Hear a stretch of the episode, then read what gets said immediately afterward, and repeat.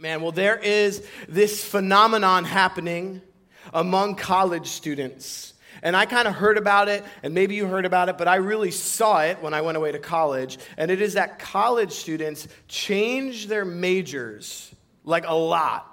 Like a lot. Like I had a friend, uh, one of my roommates in college, who changed his major eight times. He still graduated in four years, but eight times. It's like once a semester, this dude just kept changing his major. And these people that change their majors, it's never like the logical change. It's never like, hmm, yes, I'm changing from business finance to business administration. It's like this guy's changing from like business to sports marketing. He thinks he's going to be hanging out with LeBron James at Nike. I'll tell you what actually happens. They end up working at the Dairy Queen down the road. That's what really happens. But man, and, and I'm not trying to like make fun of these people or get on these people because the truth is, I like did the same thing thing.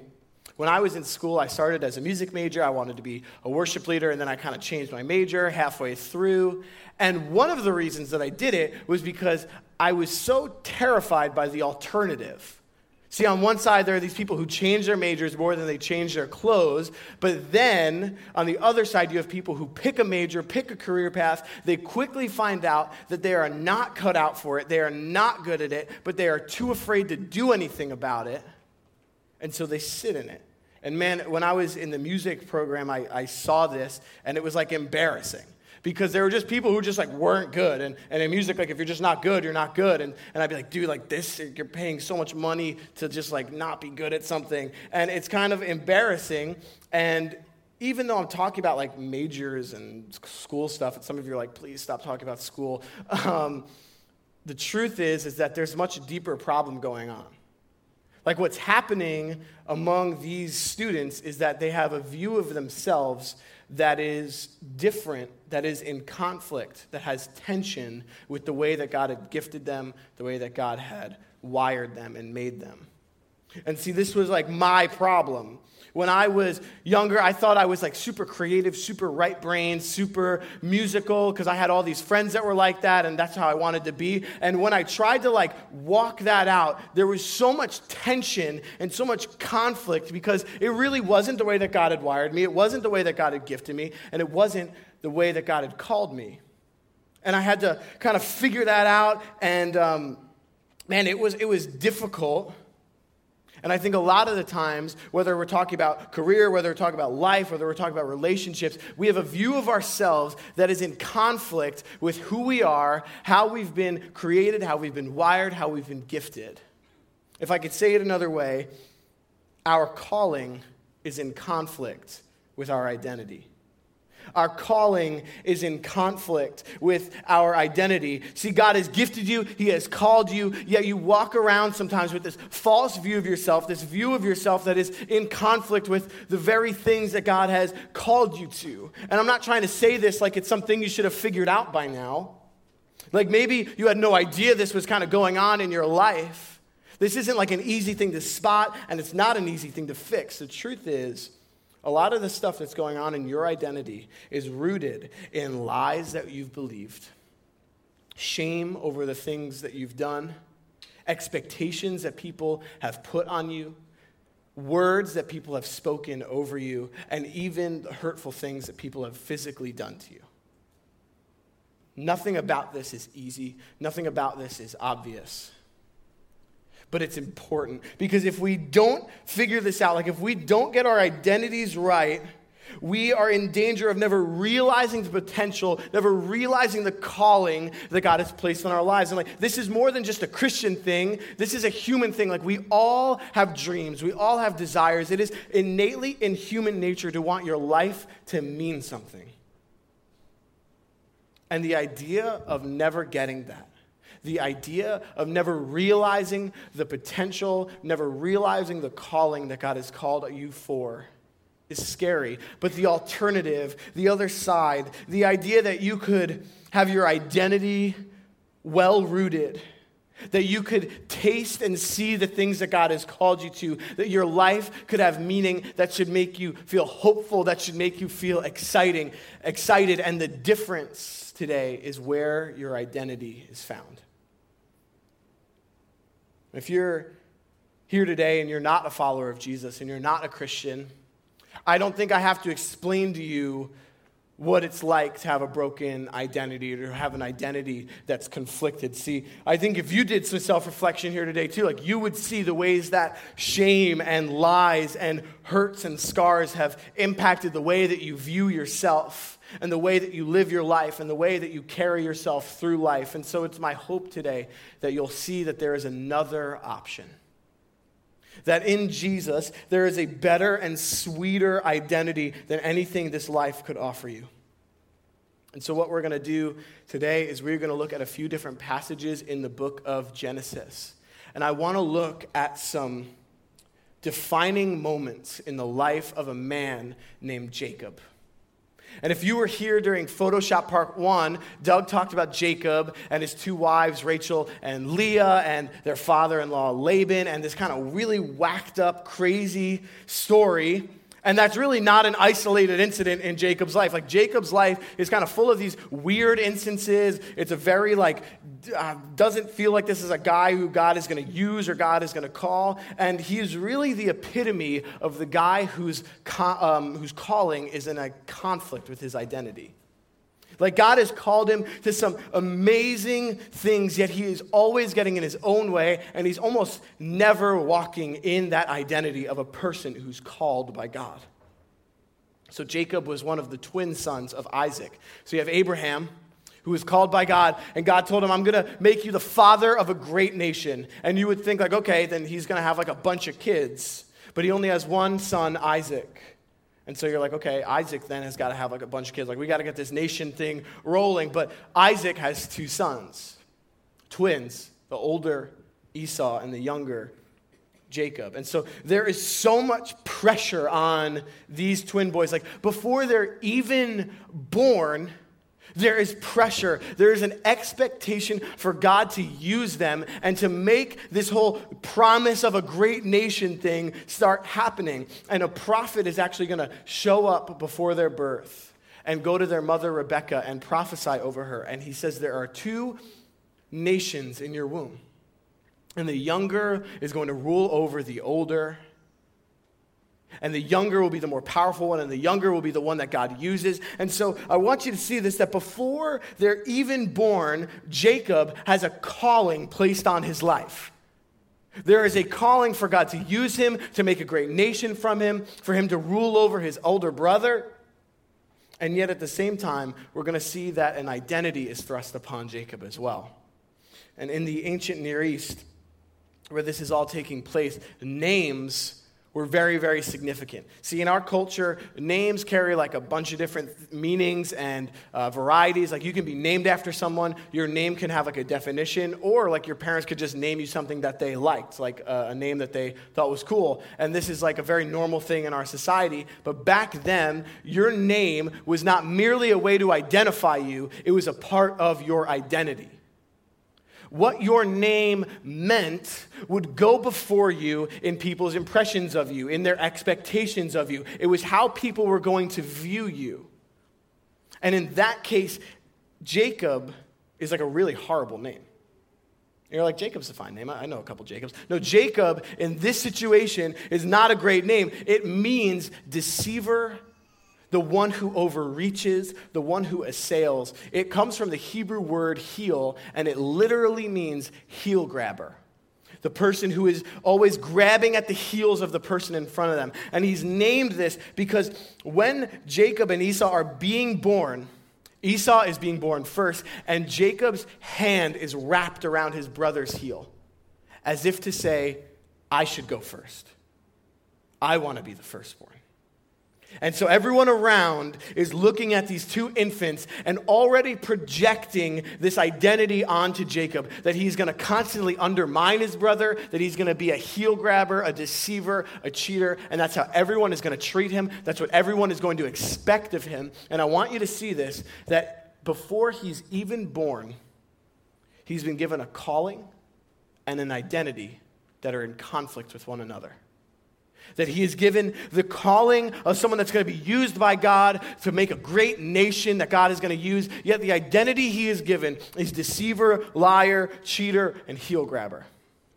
And this is going to follow him for the rest of his life, for, for many, many years. And so I want to start in Genesis 25, verse 27, which says, When the boys grew up, Esau became an expert hunter and outdoorsman, but Jacob was a quiet man who stayed at home. Isaac loved Esau because he had a taste for wild game, but Rebekah loved Jacob. Once, when Jacob was cooking a stew, Esau came in from the field exhausted. He said to Jacob, Let me eat some of that red stuff because I am exhausted. That is why he's also named Edom. Jacob replied, First, sell me your birthright. Look, said Esau, I'm about to die. So what good is a birthright to me? Jacob said, Swear to me first. So he swore to Jacob and sold his birthright to him. Then Jacob gave him bread and lentil stew. He ate, and drank, got up, and went away. And so uh, Esau despised his birthright. And if you look at these two, it's like watching like Dumb and Dumber over here. Like you got this one guy who's willing to sell his birthright away for stew, and another kid who's like like literally using a bowl of lentil soup to deceive his brother. And I want you to notice that in the very beginning, it makes it very clear that these two boys are just living out what their parents want for them. Esau is the dad's best friend, Jacob is the mama's boy. And a lot of you know what that's like. Maybe before you could even walk, your dad had you in football pads, or your mom had you doing things that, man, horseback riding or something you just didn't want to do. And they're just living out what their parents want for them. And it's interesting to me that Jacob is never quite able to shake that identity that he's given at birth.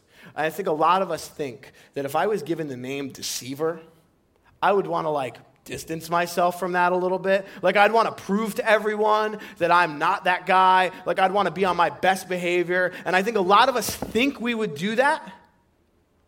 But the truth is, when there is an overwhelming volume of voices, when there is all this pressure, all this expectation, when everyone's first impression of you is that you are going to act a certain way and do certain things, a lot of us will do what Jacob does and give into it. See, like I think a lot of us are actually doing that right now. Anyone who was ever bullied kind of understands this. I don't know if you were bullied, if you were, you're not alone because I was bullied. And the thing with bullying is if you were bullied long enough, consistently enough, by the same voices, saying the same things, you will begin to believe what the bullies say about you. Maybe I am ugly or a loser or not worthy of love or friends. Like, this is what happens when the voices are telling Jacob who he is, and it's what happens when the voices are telling us who we are.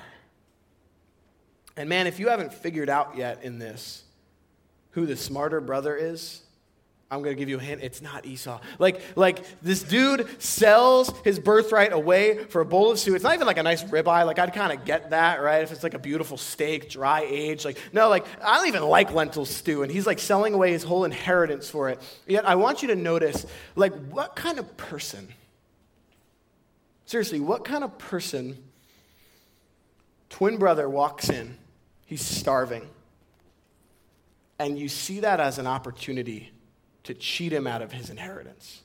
Like your, your first thing, your go to is like, let me see if I can leverage this to steal my older brother's birthright. And like at that point, you got to be wondering, how is this guy? the guy that God is to use. Like, how is this guy a guy with a calling on his life from God? And it's only to continue to snowball in his life. In Genesis 27, verse 1, it says this When Isaac was old, his eyes were so weak that he could not see. He called his older son Esau to him and said to him, My son. And he answered, Here I am. He said, Look, I am old and I do not know the day of my death. So now take your hunting gear, your quiver and your bow, go out into the field to hunt some game for me, then make a delicious stew that I love and bring it to me to eat so that I can bless you before I die. Now, Rebekah was listening to what Isaac had said to his son Esau. So while Esau went into the field to hunt some game to bring in, Rebekah said to her son Jacob, Listen, I heard your father talking with your brother Esau. He said, Bring me game and make a delicious meal for me so I can eat and bless you in the Lord's presence before I die. Now, my son, listen to what I tell you. And so Rebekah is going to tell Jacob, Hey, disguise yourself as Esau, trick your father into giving you the blessing of the firstborn. And, and if you notice who's pulling the strings here, it's clearly Rebecca. Like, she is one of these voices in Jacob's life that is speaking this false identity over him. And there will always be voices around you telling you who you are, telling you how to act, telling you what you're worth. And some of them will be positive. Like, I hope that in this church, there are positive voices speaking over you, telling you who you are in Jesus. But the truth is, outside of these walls, outside of this community of faith, there will be more negative voices.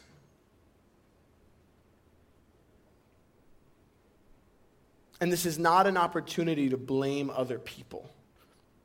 Like Jacob, Jacob had a choice to make in this moment. And if you read a few verses down, he's actually going to resist what his mother is telling him at first, and then he gives in. And a lot of us have a choice today. And there's someone who needs to hear, like, it's time to stop blaming other people for the things that you're going through, for the things that maybe you're struggling with or that you're believing. And I know that this is nuanced, I know that this is more complicated, but, but just like a couple of things right here. Man, if your mental state is being affected by the music that you listen to, if your purity is being affected by the movies and TV shows that you watch, if your friend group is causing you to make bad decisions and affect the way that you view yourself, there is an answer that we often do not want to hear, and that we have to cut those things out. We have to do surgery on our lives to remove those things, and it's not easy. No one ever said it was easy, but it's something that we have to do. And so often we don't, and we do what Jacob did, and he gives in. And so he's going to literally put on his brother's clothing, and he's going to put fur on his arms because his brother was a hairy man. That's what the Bible says. And look, man, I'm just doing what the Bible says. And so he puts hair on his arms and he disguises himself, and his dad thinks that he's Esau because he really can't see, and he blesses him with the blessing of the firstborn. And I want to read the blessing that Isaac is going to give to his son Jacob because I think it really highlights the conflict that exists in his life.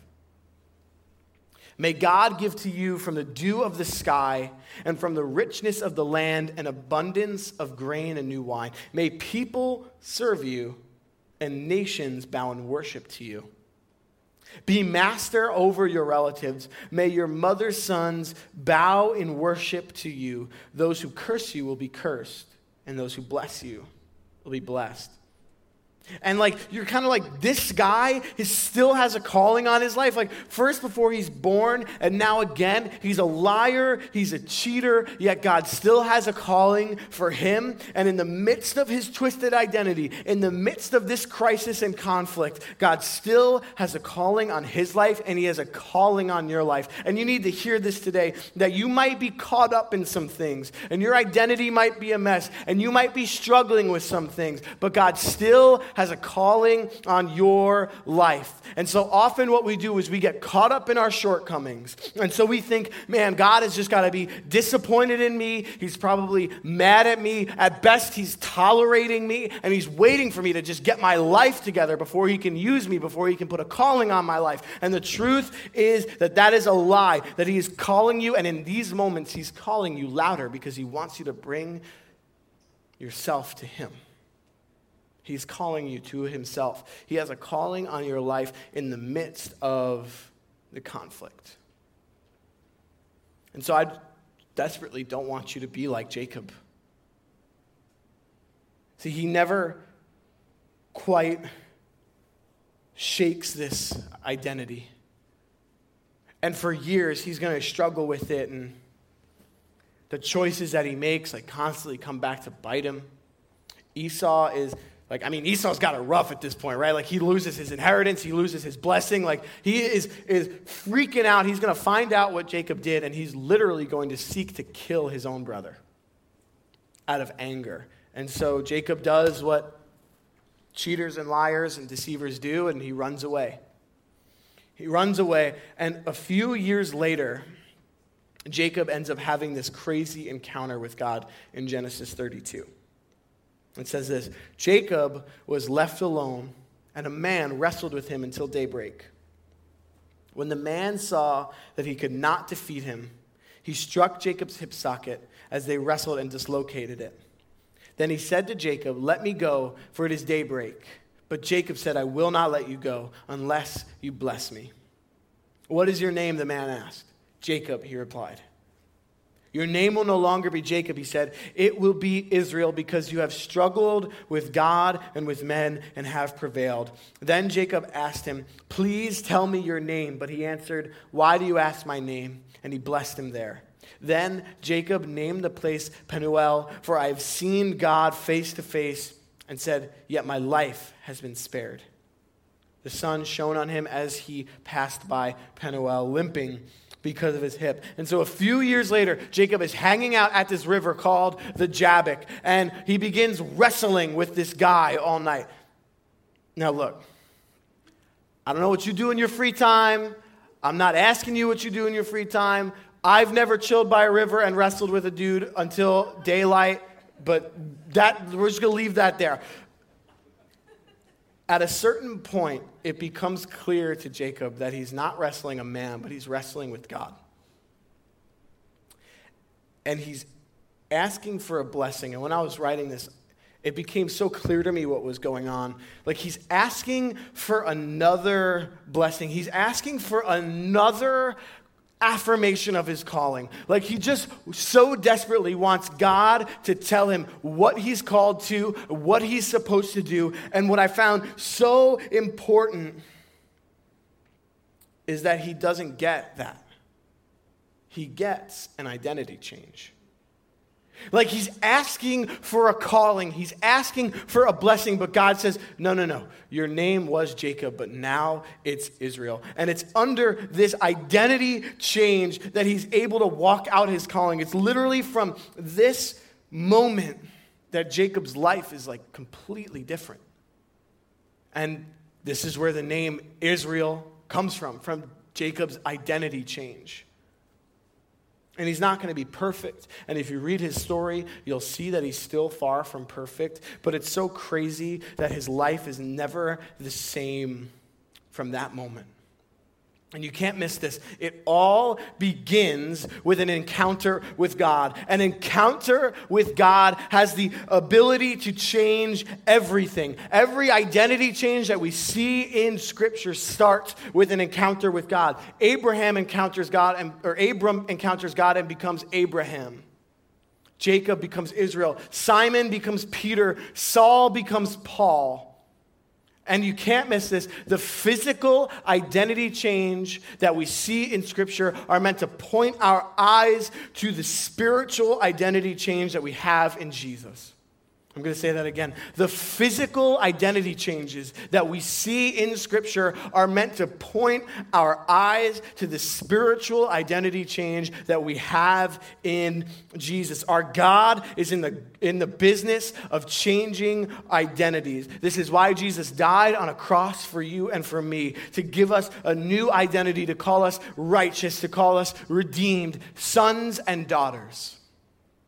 You are no longer the lies that you believed, you are no longer the shame that you carry.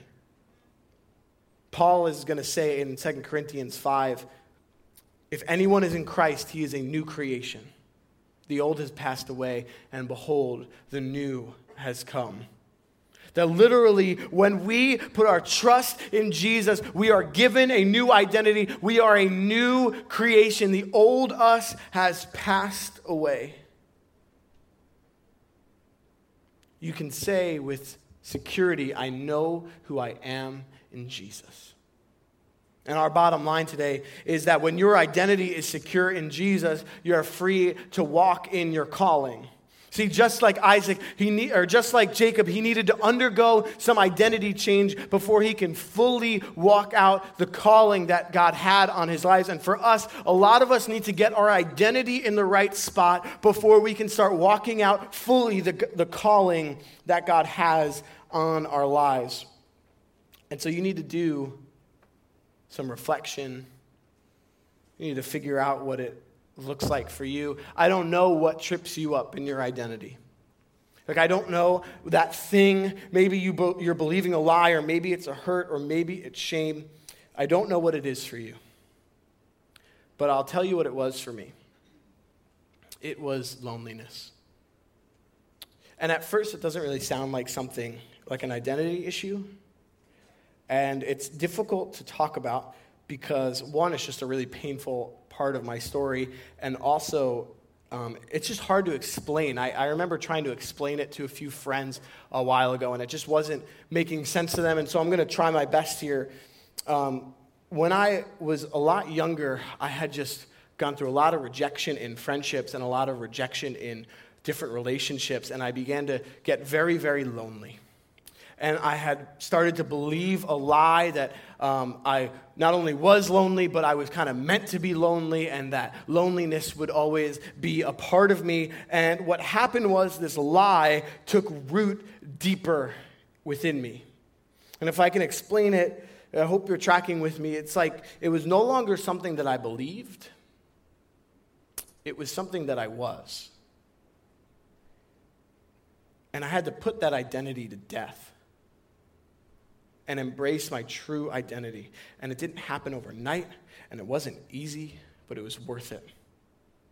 And it wasn't long after that season in my life that God started revealing huge things to me about who I was, the way that He gifted me, the things that He's calling me to. And man, like, even though that was one of the most painful parts of my life. I also remember that transition being one of the more exciting parts of my life because God began to call me and lead me and walk with me through those things. But it was only after my identity was in its right place that I began to walk in that stuff.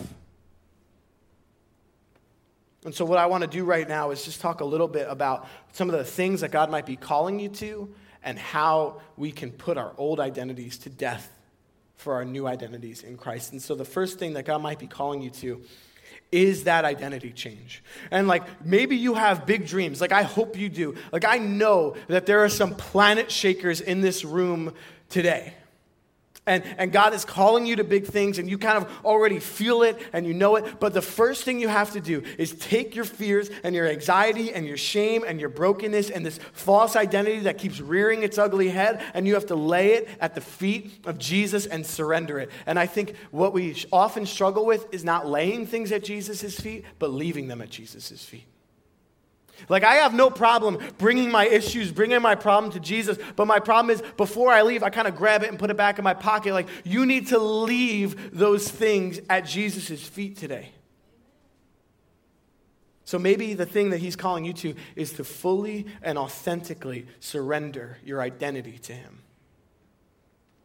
Maybe you're like me and you believed a lie, and you let a lie latch itself onto your identity. And you need to go through what I call the unlearning process. That you need to unlearn the lies that you believed, the things that you learned, and you need to replace it with the truth. And that's key that you need to do things like spend time with God, have extended prayer times where you are speaking the truth over who you are. You need to be memorizing scripture verses, memorizing promises from the word, memorizing even worship lyrics, man. Like, so that when throughout your day, when those triggers come, when people begin to speak over you, or when the shame begins to come back, you have weapons to fight with. You need to unlearn the things that you learned. And, and, let me just tell you the work for all of this is not on you. Like, this isn't like I'm just giving you a bunch of homework. Like, the truth is that the Holy Spirit promises to co labor with us. That's what sanctification is in the New Testament. It's this idea that the Holy Spirit will come alongside of you, He will guide you, He will lead you, He will do the heavy lifting for you. And He just wants your obedience and your trust. And then lastly, I want to talk to the person who has just taken a beating from 2020. And everyone's, that's all of us, bro. Like, like we've all kind of taken a beating. Like, whether it's physically, mentally, emotionally, spiritually, like this has been one of the all around toughest years of my life. I mean, I, I, just got engaged yesterday, and it's still one of the toughest years of my life. And I think all of you would agree. Like, this has been hard. Maybe it's been a year of loss for you. Like, maybe you lost your house or your job or a relationship or even a loved one. And what I would wager is that if that happened, maybe your calling is being shaken. Like maybe you're beginning to doubt did God really call me to these things? Did I mishear him? Or maybe you're thinking, man, can I really trust God? And maybe your identity is being shaken. Or maybe you're not thinking any of these things, but the way that you're living and your view of the world and your view of life is just low and it's depressed. And man, I think a lot of us are in that boat today. And I saw this video um, a few weeks ago. And ever since I watched it, I, I couldn't get it out of my head. It's this worship leader telling a story of a song, uh, the story behind a song that he wrote. And he talked about the biosphere in Arizona. And it's this cool, kind of like big lab where they do a bunch of like nature experiments. And he talked about how a, a number of years ago, scientists did an experiment where they tried to build the perfect ecosystem like the perfect ecosystem where there would be just the flourishing of life, where everything could grow, where there would be no resistance, where there would be no death. And so at first, everything was like growing incredibly. And trees, man, were just growing to like new heights. Like they were astonished at the rate that these trees were growing. Until one day, trees just began to fall over they just began to fall over. And not just like one or two, like every tree in the place just began to fall over as if they couldn't support their own weight. And scientists were like going crazy trying to figure out why. They were running all these different tests, and they were, they were proposing different theories, and they were trying to figure out why these trees couldn't stand. And then they realized there was no wind. There was no wind. There was no resistance. There was no tension in the life of these trees to teach them to grow their roots deep. There was no reason for these trees to grow deep and to grow firm. And so once they got too tall, they just fell over. And today, I think a lot of us need to hear that, man, the things that are happening are not meant to harm you. They're not meant to shake your identity, but they're meant to teach you to dig your roots deep, to draw near to God today. Because when the next storm comes or when the next battle arises, you will say, I will not be shaken because my roots are deep, because I know know who I am in Jesus and because I know what my identity is. I know what He has called me to.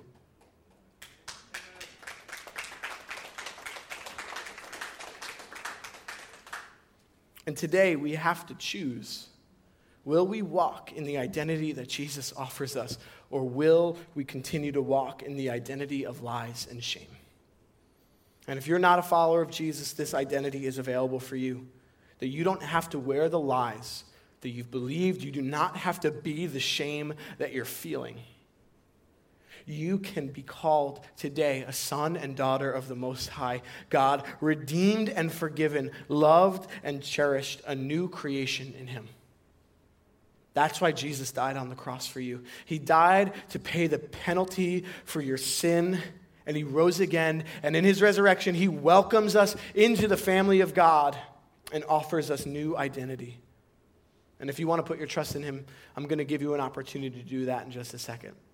But let's remember who we are in Jesus, and that when we are secure in our identity in Him, we are free to walk out our calling. Let's pray together. Jesus, thank you. Thank you for a new identity. Thank you for the forgiveness of sins that you have provided for us, God.